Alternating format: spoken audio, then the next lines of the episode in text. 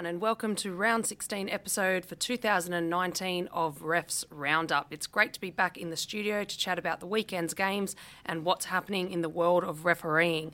And a very lovely welcome to my favourite NRL referee and my favourite husband, Gavin Badger. Hello, Gavin. Hey, Case, Origin Eve. So, yeah, everyone's excited. We got one more sleep, and we get to, you know, go out and witness what is, you know, probably when it comes to rugby league, one of the greatest encounters when you have a you know, a third game that's a deciding game to, to you know decide a, a reasonably competitive Origin series. I know we had a, a bit of a blowout in the second game, but that just you know I've spoken about a lot at the NRL level. How you only have to be off a touch and you can get blown away, and that seemed to be what happened in in Origin two, where Queensland might have been down a touch, and New South Wales were at the best they could be, and you saw you know a bit of a, a, a gap in the scoreline. Yeah, that dominating performance. Yeah, just over 24 hours to go, so it's definitely an exciting time. The weather's cleared up a bit in Sydney, so we should be primed for a, a great game. Like you said, I think I, I think it will be um, a bit of a closer scoreline. It's it's not often that you get um, a team dominate on the scoreline two games in a row in Origin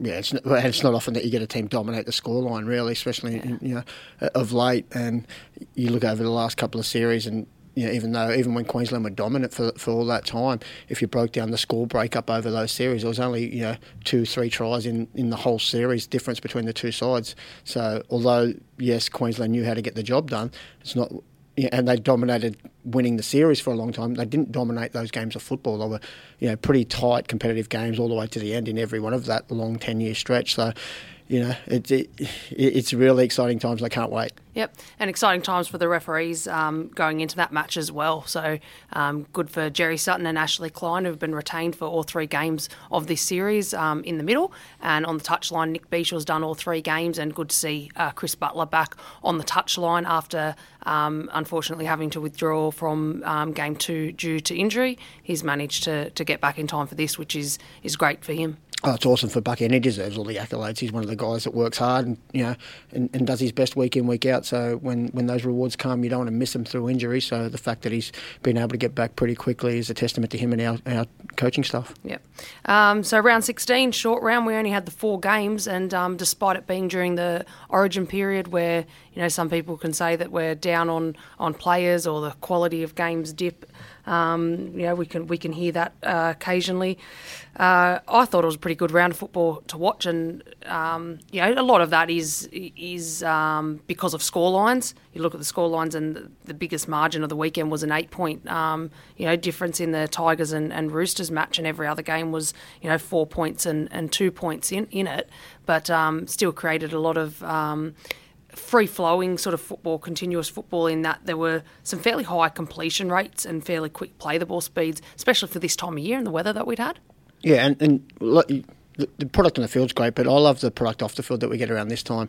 You see the emotion, uh, you know, and we're fortunate enough in this day and age to have the technology where we get to see inside the dressing sheds and inside the, the jersey presentations for players and seeing some of the ones over the weekend, you know, it, quite emotional. And, you know, we often talk about it, how much we love that side of the game to see those kids when they get their debut. You know, I'm, I'm getting a little bit emotional now thinking about, you know, different times in my career where, where I've had that where you know you get presented and your family and stuff are there, and the people that you know sort of sacrifice a lot for you to, to achieve, be able to take a part of that. So seeing those young kids get their debuts, and there was quite a few over the weekend, and you know to, to see that raw emotion of those kids, you know, t- in in tears in front of their peers, um, just shows how much it means to them to be able to get that opportunity and all their hard work and sacrifice has, has come to the fore. So, you know, these short rounds or these rep rounds where, you know, a lot of our stars are out, out of the NRL competition, um, it gives us a great opportunity to see the raw emotion of our young superstars on the way through. Yeah, and they all s- stepped up, so it shows that quality and some depth that we do have. There's always a discussion there as to whether,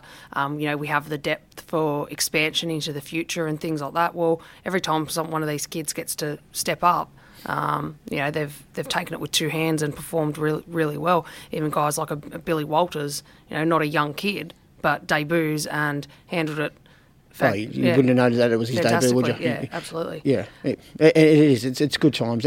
And the good thing about when it is these short rounds, they only have to come up and do it for one, maybe two games. It's not like they have to come in and do a whole season. These young kids, where they can get burnt, and you know, you know, the the pace and the speed of the NRL can you know take its toll on them. They come to do it for one or two games. So people can see they can handle that level. It's now okay. Let's give them the resources to continue to do that week in week out. So yeah, it's, it's a good time. So our GPS data from the weekend, um, a familiar name for our marathon runner this week was um, Ziggy at 11 and just under 11 and a half kilometres as the assist referee in the Bronco in the Sharks and Broncos game on Sunday afternoon out there at um, in, in Cronulla. Uh, fairly high completion rate in, in that game, and again fairly quick play the ball speeds. Both teams were under three and a half seconds for that match. Um, you know, relatively low error and pen- penalty count in that game as well. So, you know, conducive to, to racking up those kilometres. Yeah, Sunday afternoon. Yeah. Um, our urgency award this week is very a, a very high um, number goes to one of our touch judges, Ricky McFarlane, and he hit, he hit our high accel decel speeds 155 times as the touch judge in that Dragons and Storm game on Thursday night. Um, so again, you look at the. I think b- both play the ball speeds were under three and a half seconds. Um, you know, completion rates were hovering around the eighty percent mark, um, and again, relatively low low error count as well. And uh, watching that game on on TV, um, as much as it wasn't a high scoreline, which we say you know, can rack up kilometres for t- touch judges, there would have been a lot of movement. There was a lot of ball movement in that game. And, and Rick's, you know, he, he's a bit of a busy bee out in the field too. Like he likes to move around and he's quite fit and agile. So, um, you know, we're only just starting to have um, the opportunity to put GPSs on more of our touch judges now. So um, as as we build through this, I'm sure that this is going to happen more regularly with guys like that because of the movement patterns that they do on the sideline mm. and the guys that have the really um, high top end speed and move really quick, like um, like Rick, will continually be you know up around abouts for these awards. Yeah, and um, well, on, on that note, our Gazelle of the Week goes to another touch judge. Um, again, you know, starting to get some GPS units on onto our full time touch judges. Um, he clocked just under 29 kilometres an hour as a touch judge in that same game, Dragons and Storm, on um, on Thursday night. Uh, we've got quite a few, not quite as many as last week, but a couple of issues that we wanted to to talk through out of out of round 16. Um, once again, there was a f- quite a few talking points out of out of games, even though there was only the four games this weekend, and one of them involved a game that that you were in as the assist referee in the uh, Newcastle and Warriors game on Saturday evening up in uh, up in Newcastle. This where, stuff seems to follow me, doesn't it?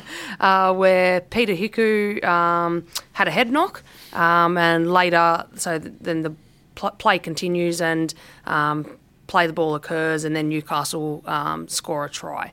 And there's been some uh, some discussion around it, both. You know, for and against what, what occurred on, on the field. We've heard some commentary of people who thought uh, the game should have been immediately stopped, and people who think no, no, it shouldn't have been. So we thought we'd sort of um, talk through uh, what occurred and why on field um, the game went the way that it did. So, yeah, yeah, and and like I said, uh, it, has been publicly put out there that we should have stopped the game, and and that's fine. And yeah, in hindsight, we should have. Um, the situation on the field for, for that was that uh, Peter Hiku comes um, reeling out of the tackle, and I, I actually see him hit hit the deck. Um, so I sort of start to watch him. The ball actually then get, you know, by the time I sort of start to make an assessment, the ball is actually passed past okay. me. So, so I'll just stop you there. I'll, I'll, stop you along the way to ask a few que- yep. questions here. So, first of all, from um, the head referee in front of the ball, if you have a player going down to make the, a tackle who's going down around the legs or around the hips, are you looking at his head placement as such? No, no. We're generally looking at uh, ball. We're looking at we've got other defenders in there. We're looking at contact. Yep. So our major thing is is where the contact is made. You know, if we've got a high and foul tackle, play on the ball carrier, and then and then well, and the ball being dislodged as okay. well. So we've got we've got a couple of facets that we have to look at there. And then as the assist ref from behind. Um, I guess same same question. It's very so. similar, but from a different angle. Yeah. So I'm now looking, and I'm also once there's you know numbers in the tackle, I'm also looking at uh, players coming in you know, to you know the cannonball style tackle. Yep. So if there's players lurking around, to then assist the referee to call held because he's on the ball yep. and making sure nothing happens in there. So I can have that peripheral around what's happening around yep. that ruck as well. As well as obviously that high focus on on ball. We on say ball. that's that's priority number one. Okay, so uh, sitting at home watching the game, uh, it's a lot easier to see. Oh, geez, that player put his head in the wrong spot Uh, can't can't you see that he put his head in in the wrong spot? Well, from an officiating point of view, It's mm-hmm. difficult. We do it- see it sometimes. yeah. I'm not going to say that we never see that because sometimes you do. Yeah. You just have a clear look but at it's not the primary. Your focus is very much on a, another spot. Yeah. Okay. So Peter Hiku goes in, puts his head in the wrong spot, cops a head knock, starts to reel out of the tackle. At that same time, the ball is passed. Okay. So the ball is passed. What are the risks? You, you, so your job is then to do what when the ball's passed? Well, I've got clear the contact of the guy that's passed the ball. Obviously, someone's got to make sure that he's been cleared and not held back or not um, Yep. fouled. Um, then I've got to in that in the field position that this was in. It's an attacking field position. I've then got to get in a position to assist with escort plays. Mm-hmm. You know what I mean? So we've got you know got lead runners running through. We've got catch of where the ball is caught and stuff. There is a delay between when Peter Hiku comes out the back and when the um, play the ball is made. So there is some time to make a quick assessment there. So if Peter Hiku is sprawled out and unconscious, the decision is a lot easier to stop the play right there. So laying out on his back or completely on, his, on Yes. his front. Okay. So ball's passed out.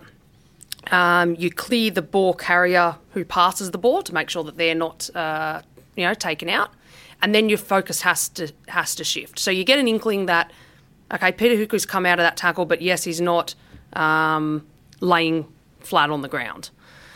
Uh, your focus then has to shift because the risk of not shifting your focus to follow that ball to look at a player on the ground is missing something in the upcoming play. So it's a bit of a damned if you do, damned if you don't situation. Yep. We follow, our job is- to, to follow the ball. So you follow the ball. Uh, ball gets passed out and then and then a tackle occurs. And then what happens from there? What do you say? Yeah, so I, I, that um, Peter Hiku's on, on his haunches, so sort of starting to get up. So we have Sort the- of kneel in a Yeah, bit of a yeah. kneeling, crouching sort but of position. yeah, but he, he yeah, he's, he's he's not up or anything like that, but he, he's kneeling over, and we have a um, a uh, coach up in the box So our match day coach. who can oversee the whole ground. So I sort of mentioned to him, can you keep check on Peter Hiku because if he falls back down or whatever, we can then get across. So, so that's a standard practice for us as touch judges or referees. If a player is down injured and we know that they're going to be out of our peripherals or we've got something else to monitor. So if I'm the touch judge and I see a player's gone to ground, I go, well, I've got to keep watching this ball because there could be a knock on, there could be a high tackle, there could be a kick, Yes. and after rule on Yeah, kick yeah. chases. Play's still going. Play's still going. So we say, watch watch him, or if we know, you know, if we've seen which player it is, you know, watch. In this case, if it was Peter Hiku, watch Peter Hiku, and that's a tip to the match day coach and even to the bunker to keep an eye on that Yes. person to then let us know if we need to. Well, because there's the many factors. Because the injuries could be differing things. So he, he it could be concussion, which it was in this case. It could be a head knock, um, which we need to stop the, the game immediately. Um, it could be the fact that he gets up late. There's nothing wrong with him, and he's going back into the defensive line, and he could make a tackle from an offside position. So someone needs to monitor him in that way. So there's you know there's there's lots of reasons why why we we'd monitor him that way. And in in a situation that isn't concussion, that's the perfect sort of Yep. scenario for us to to, to um, officiate. Yep. Okay. So in this case, um, you, you tip, okay, watch him. So you've got an idea that a player's down injured, but not necessarily that he is concussed. Something's something's happened. It might be concussion, or it might be a bit stunned from a tackle, or it could be injured. I'm not sure because I've got an our follow play. Yeah, yeah, and, and I did have that, all those inklings. Yeah, all- yeah. I'm thinking, is it concussion? I'm thinking, is it a burner? Yeah. You know, because of the way you were sort of slouched over. Sometimes you hold your shoulder, and you know, you know, I'm not completely sure what it was. We've also got to take into account the game situation. Well, you've got, you know, it's the back end of the game. It's a tight game. You've got Newcastle attacking the line as well. And if I, you know, and like I said, in this case it isn't. But if I was to stop the game there, and then it's a player at the back with a cramp, we've then got the Newcastle side sort of up in arms saying, well, you've you've stopped our momentum. So there's a lot to factor in. In the, in you know, in it looks like a lot of time when you sit at home and watch it on TV, but it's a, a split. Um, you know, fraction of a second where we've got to make these assessments. Yep. Okay, so then the ball is played. Peter Hiku stays down, sort of crouched down. At that stage, the game can't be stopped. So when you say the game stops immediately, well, it's not Once- when, once- once yeah, play once is dead. yeah, The once next- the tackle at- at is the next complete. tackle. Yeah, um, but we don't get a ne- next tackle. Um, Not Sione- from that one, yep, no. There's a ball pass. Sione Ma- Mata'utia runs, scores a try.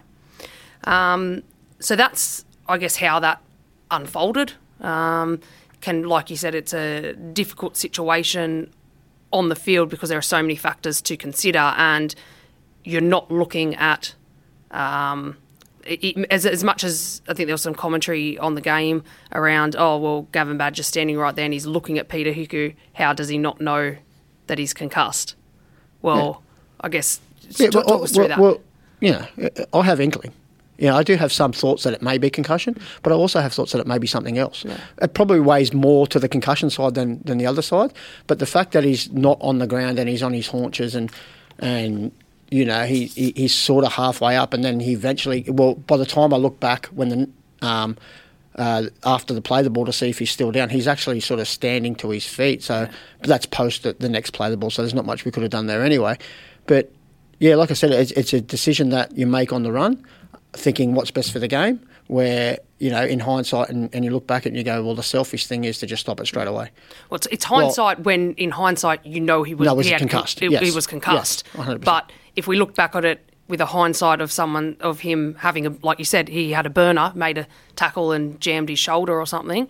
Then in hindsight, would look back and go, "Oh, we shouldn't have stopped that." Yeah, yeah. So from from behind, like you say before, it's, it, it, I have no idea um, what happens to him because I've got defenders and stuff. So I, I don't see the initial um, contact, but the way he reels out and that, I, ha- I do I do have some thoughts that it may be, but like I said, I'm not I'm You're not not sure. certain. And the fact that he's not in the in the way of play was the the main factor, and the field position Yep. was the main factor in me, you know, not not play. yeah, not asking the referee to stop the game. Yep. Okay. Well, hopefully um, that answers a couple of questions for, for listeners. We had a, a couple of listeners tweet to us a, about that incident.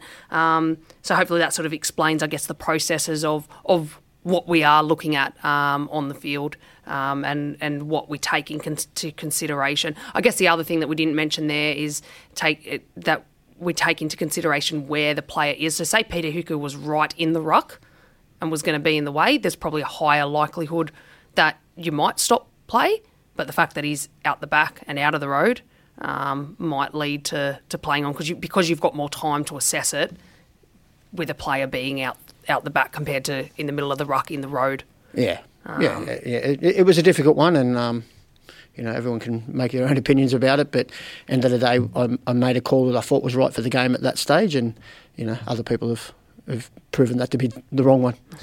Um, so there were a couple of other incidents this weekend that we just wanted to touch on. So there was an escort penalty towards the back end of the game in the Dragons and Storm game, um, where oh I can't even remember which. So uh, one of the Dragons players moves laterally and blocks a Melbourne player, um, which essentially leads to a, a goal being uh, a goal being kicked there, and there was some commentary around how subtle the movement may or may not have been. Did it constitute an escort, um, and so on? And if we go back a number of weeks ago, we had a um, a large episode of one of these podcasts. Directed towards talking through escorts, and it was in the Dragons and Manly game down at WIN Stadium as well. A similar situation in that it was a tight scoreline, and in that scenario, a penalty wasn't awarded. And um, Daly Cherry Evans questioned the referee, and the commentary around it was that if the penalty had been awarded, Manly would have been able to kick for goal, level the, the game, and and uh, you know be able to go into Golden Point and potentially win that game. So I guess in this scenario. Um, the penalty was awarded and, and correctly so. And yes, it's a big decision because it had a big impact on the match, but it's the right decision. And it would have been as equally a big decision had the referee not awarded the penalty, um, but it would have been a big decision which was incorrect. Yeah, and exactly right, and that's why.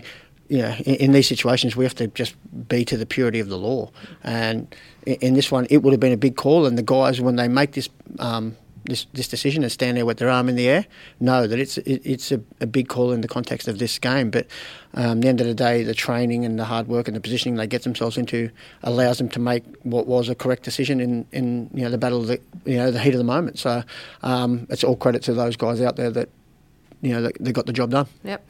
Um, another one which was a talking point this weekend was a charge down in the West Tigers and Roosters game, or one that was deemed as not as not played at, um, which uh, gave a change of possession because it was after the last play the ball, which gave a change of possession around the sort of 40 metre line. And um, that was deemed as being incorrect, that it was in fact a charge down. And it was one of those ones that was a, a bit different to usual in that the way we normally see a charge down is that a player has a change of gait in that they stick a leg out or they jump or they stick an arm out and block that path of the ball. Um, but there's another aspect to the charge down law, which is a lot more difficult on field to rule on, and that was um, that was shown in this instance where the player runs and uh, was it Victor Radley? Uh, yeah, I think it was. Um, yeah, Victor Radley runs and does what is deemed as runs through the path of the ball. So when you look at what he does, there's no, uh, I guess, outcome for a player doing that apart from blocking the path of the ball because he's not going in to make a tackle yeah. and there's no other reason for him to be running the line that he's running with that aggression and speed. Not that there's anything wrong with, with No, what he did do at that. all. He's allowed to put absolutely allowed allowed to do that, but by blocking the path of that ball, running through the path of the ball as it's rising from the foot, um, that's deemed as played out. And it's one of the harder ones for us to get. It is, especially those ones because, like you say, there's no. Or in this one, when you when you break it down and slow it down, you know, a with technology, jump. there's a small jump as as the ball sort of strikes him. But live, that's very hard to pick up because you're just looking at a bloke sort of taking. Because in this one, he sort of starts to take evasive action as well. So he's turning his back. He's not. You know, the easy one of these ones is when they just run completely straight through the path of the ball and don't do anything. Well, this one, he's turning his back, so he's almost taking. You know, It can look real- like he's trying not to play it. he's almost realizing, well, I'm not going to get there. If I turn, uh, you know, I, I might get a win here, um, and that, that's what happens by that evasive action. It makes it, you know, very difficult for the referees to make an, a, an adjudication on it, which they come up with. The, you know, they call not played at, and unfortunately, this one it, it, it was. Yep. Um, the last talking point from this weekend, which I wanted to touch on, was the. Again, it was from the Newcastle and Warriors game, and it was a try which was incorrectly disallowed to Ken Maumalo. Um, and Graham Annesley spoke about it in his Monday briefing yesterday, and I think the way he described it was um, was you know ma- made a lot of sense. In when people asked, you know, why did the bunker get that that, that wrong? How did they get that wrong? Was adding was that his thoughts were that they added a level of confusion to it by looking at a different camera angle. So there's a try. Adam Gee sends it up to the bunker as a try. Um, the first angle which comes back to the bunker is the one that we've all seen that sells it as a try that says yes he's grounded that ball. They then bring in another angle from side on, which casts some doubt on it. And by casting that doubt, that's then taken them down another another avenue, which has led them to no try. And what Graham has said is, when they look at one a- that angle and see that it's a try, there should be no reason to bring in that secondary angle, which can start some confusion. Well, that's what well, it, it creates doubt. Yeah. The second angle, when you watch the second angle, you sort of look at it and go, that you know that doesn't look great. But when you you look at it from the front on angle, it um it shows that there's still fingers on the ball. So yeah, you can create yourself some doubt in your own mind, and that like we talk about a sterile environment. So you're not part of the game. You're, you're sort of in, in a sterile environment. You can get sort of tunnel vision and focused on the one thing and, and not take everything into account. Yeah. And um, then some questions were, were asked around um, is how much weight is put on the live decision of the on field officials. So when we send it up as a try or no try, uh, how much of that weighs into the bunker's uh, ultimate decision? Um, do you want to sp- speak a little bit about that? Yeah, so when we first went to you know the um, referees on field having a live decision, it was um, based around the fact that a lot of calls would come back to ref's call. And we've spoken about this before. It would come back as ref's call, and then we'd have to make that decision on the ground anyway. So if we th- set one up, the um, bunker official, at that stage it was a video ref, but now the bunker officials um, at least had a starting point. So it, it, instead of you know trying to find a decision, they had a starting point. So unless there was, we looked at a sufficiency test. So you know. Um, Was there it's sufficient evidence to overturn? what the referee's decision was? So it made it a little bit easier for those guys in there um, to sort of lend some weight to what the referee'd seen on field. So that's where we went to. Um, this season, we've sort of pulled that back a little bit and sort of they, don't really have to have that sufficiency as long as they've got the evidence. Hmm. They just go with whatever's in So front it's of them. The, suffi- the, the the live decision comes back to when they don't have any evidence. Hmm. So it's it's generally going to be in groundings when you've got numbers in and you know, a lot of bodies in there and you can't see the ball. Um, or the angle is the, the angle that's going to show you what the decision is blocked by a cameraman, a touch judge, or an official or a player, where they just don't have any footage of, of what's happened. So then we'd go back to what the, the referee's live Yeah. call was. So I guess when we first started doing it, it was a bit of um, l- let's look for an angle which supports that on-field decision. Yep. So if there were two angles that, if we took this one for example, um, and there were two conflicting angles, you'd look at that side on one and go, well, that supports. If the referee, say in this case, if the referee had sent it up as no try, then they would have looked at the side on angle and go, okay, well that supports that Yeah.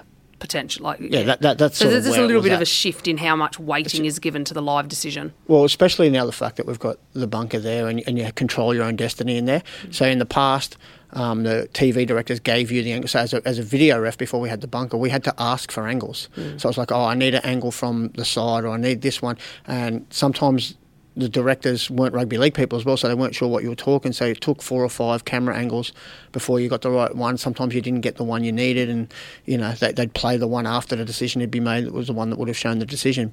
So we sort of had to rely a bit more on it. Now we sort of you know are masters of our own destiny in there, so we have control of, of what angles we're seeing in the bunker. So you know we're more likely to be get be getting the, the angles we need quicker. Yeah, yeah, and to, ha- to have that evidence there to for the bunker to make those decisions. So on that note as well, um, just a little mention of the bunker um, is that w- there's a common misconception, and it's come because because there has been a change over the years in in um, how the bunker is structured and how the referees department is structured.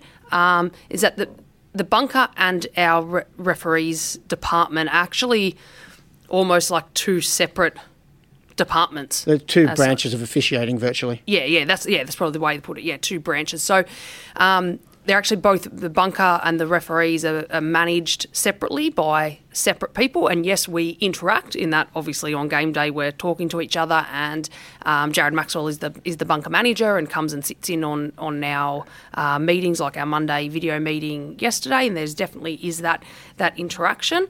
Um, but we are separate. Yeah, we're separate, and, and both those departments report up to Graham. Yeah. Graham Annesley. So yeah, it's it's two little branches to take. It's too much of a role for one person to have. Like if you're the um, in, in Bernie Sutton's role, if you're the the coach of the um, elite performance squad, um, it's a lot of work then to, to run the bunker as well. So it's it's it's it's a separate job. Yep. Even though some of our guys do cross over as well, so some of our full time officials work in the bunker as well. So there is some, like you said, there's crossovers. But, but they're judged. They're, They're they're, judged completely se- separate. different so roles. whatever they do in the bunker doesn't, doesn't affect their No. on field, and whatever they do on field doesn't affect what they do Yeah, in the bunker because it's like having two separate jobs as Yep. if they worked at a different sort of company. I guess that's just another question that we had from um, from listeners throughout the week. Um, so on that note, we'll move into some more uh, listener questions. We'll be able to get through a couple uh, today. Um, I've got them all here on the list, and I'll start with one that I'll ask you, Gavin, because. Uh, you've definitely had a lot more experience at this level than I have. Um, are there times where you wish you weren't mic'd up? Well, when I saw the list of questions, this was one that I was more than happy to answer. Yeah, there are. Um, I, I'm one of those guys who likes a bit of a chat, and I'm, I'm actually frightened. Like, I can't believe that I've been around for so long and I haven't actually sworn on. Uh, Accidentally? yeah, it's just yeah, accidentally sworn without thinking. Whether have my foot trod on, which happens a lot, or whether it just be in conversation with a player off off camera, um, and it's something that you know, being the per- the type of personality I am, it's something that I've got to really monitor a lot of what I say and how I say it down in the field because, um, yeah, I do love a chat. And yeah, if there weren't mics on there, I, well, I, I speak to some of the referees from you know way before I came into first grade when we didn't have the communications gear and, and the, the ability for them to interact and create rapport and you know have have a little bit of a to and fro with players here and there, and and, and that's how they built that and, and got their respect. Where we, we sort of lost that art a little bit now, but on the flip side of that, it also keeps everyone in check as well. So it allows you know the players know that they can't. You know, go overboard with what they say to us because it's all recorded and they, you know, it's going to come back on them. So, and also, you know, it, it, it keeps us in check as well. It makes sure that I, you know, I'm, I'm not getting too loose on the field as, as I can sometimes. Well, I guess what are, are those pros and cons? So overall, is it good that we're mic'd up? Or do you think it would be better if we weren't? Um, uh, I'm a bit of both. Um, I think it'd be better for me if we weren't. Um, I think over a long period of time, you know, a lot of my issues have been around communication and how I communicate on the field. Uh, but they are also those issues. Those issues don't necessarily go away just because it's not recorded. Yeah, I, yeah, yeah, I know. But if it's not recorded, people don't know it. Yeah. you know, I mean, I can hide them. Um, but and and I, I think just yeah, that that ability to, to be able to have a shot back here and there and just you know put some people in their place, we sort of lose that. And I know coming through refereeing in the lower grades and, and, and especially refereeing in park footy when I was coming through, that was something that I used a lot to to sort of either win players over or let players know that you know this this ain't acceptable. Um, I've just got to be a lot careful how I do that now. Um, so you know, for me, if it's not there, that that makes my job. But the like I said, the other side of that is it it's a factor when, especially if player comes at you aggressively, or even not aggressively, but just you know with, with, with poor language, and I just point to the microphone and that stops them in their tracks. You know what I mean? So it, it gives me that ability to be able to, without even saying anything, to, to have a player calm straight because straight away they think, oh no, that's not going to look good Yeah. if I come, you know, come at the referee with using profanity and stuff like that. So um, for that reason, I think it's good, and it's also as a coaching tool. I think having a microphone on is one of the best coaching, especially at lower grades, but even at, at, at the NRL level, it's one of our best coaching tools, where we can see what we say, how we say it, what we're seeing, because when we're making big decisions or there's multiple d- decisions, we talk about communicating and talking through the process. Um, so be able to go back and listen to how we do that it enables us to be better week in week out. So um, I think, well, like I said, I'm split. I think um, we'd be probably worse off if we didn't have it. Yeah. No, I agree. I agree with that. I think I think we need to be mic'd up for a number of the reasons which which you have have touched on. Um, and then another reason why I think at the NRL level, at, at, at an elite level, that we should be mic'd up is just from a, a fan or viewer experience. Um, I don't know if people want to hear my voice. no, I'm not necessarily saying you. I'm not, I'm not talking about hearing you, but it it um it gives you an insight into it, it feels better. It feels like you're more immersed into the game when you can hear it. So there was a few weeks back. Um, we were watching. I don't know if I was watching one of your games or whether we were watching a game together or something, and something was wrong with one of them. I think it was a game in Townsville. What was one of your games a few weeks back in Townsville, and whatever the effect, the effects might like the mics weren't working properly for the first about ten or fifteen minutes of the match. So it was like you only heard the commentary and that was it. And it was like just two, like a couple of guys in a room talking.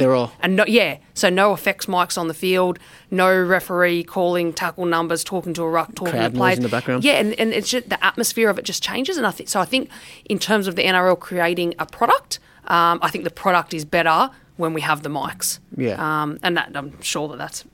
Um, debatable, but just yeah, my, my opinion there. There's a there's another one here that you know gets asked a lot, but you know by people.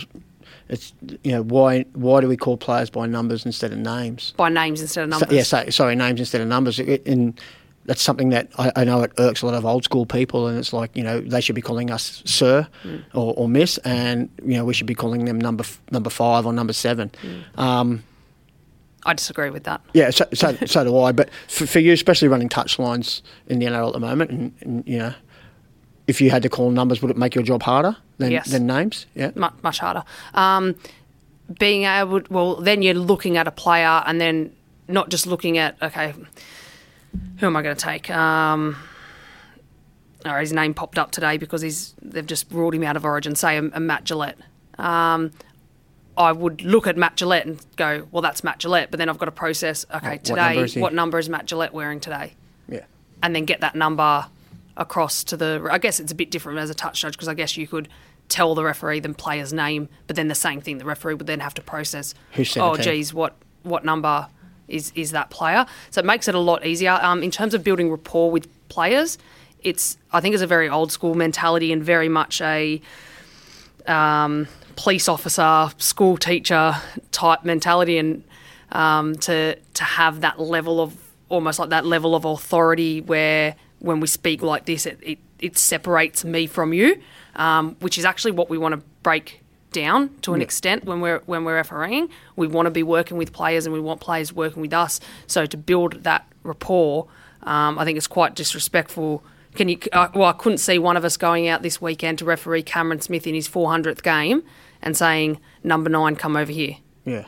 uh, it just do, it doesn't feel right. I think in a professional era, um, when everyone knows who everyone is, I think names are the way to go. I think we also get a better response Yeah, from that, players. that's what I, that's where I was going to go. For me, as a referee, if I call out number twelve compared to you know Cameron, hmm. you're more likely to get a response from a name because everyone knows their name. Not everyone knows what numbers on their like. It, it may seem trivial, but you know, firstly they're going to go, oh yeah, I'm twelve. Yeah. Like well, I say. see. Well, I see that happening on a regular basis, refereeing In at the grades. yeah the Canterbury Cup level, where you can be yelling out 10, 10, you're offside, ten, and then they make a tackle and go, oh, I didn't know I was wearing number ten. Yeah. Whereas if you knew the person's, if you called them by their name, pick a name, Yeah, yeah. Matthew, Matthew, and he stops, or you know, You're more likely to get that instant reaction. Yeah. yeah. Because Um, no one has to think. yeah. Everyone knows their name. Yeah. You know, I mean, you hear your name.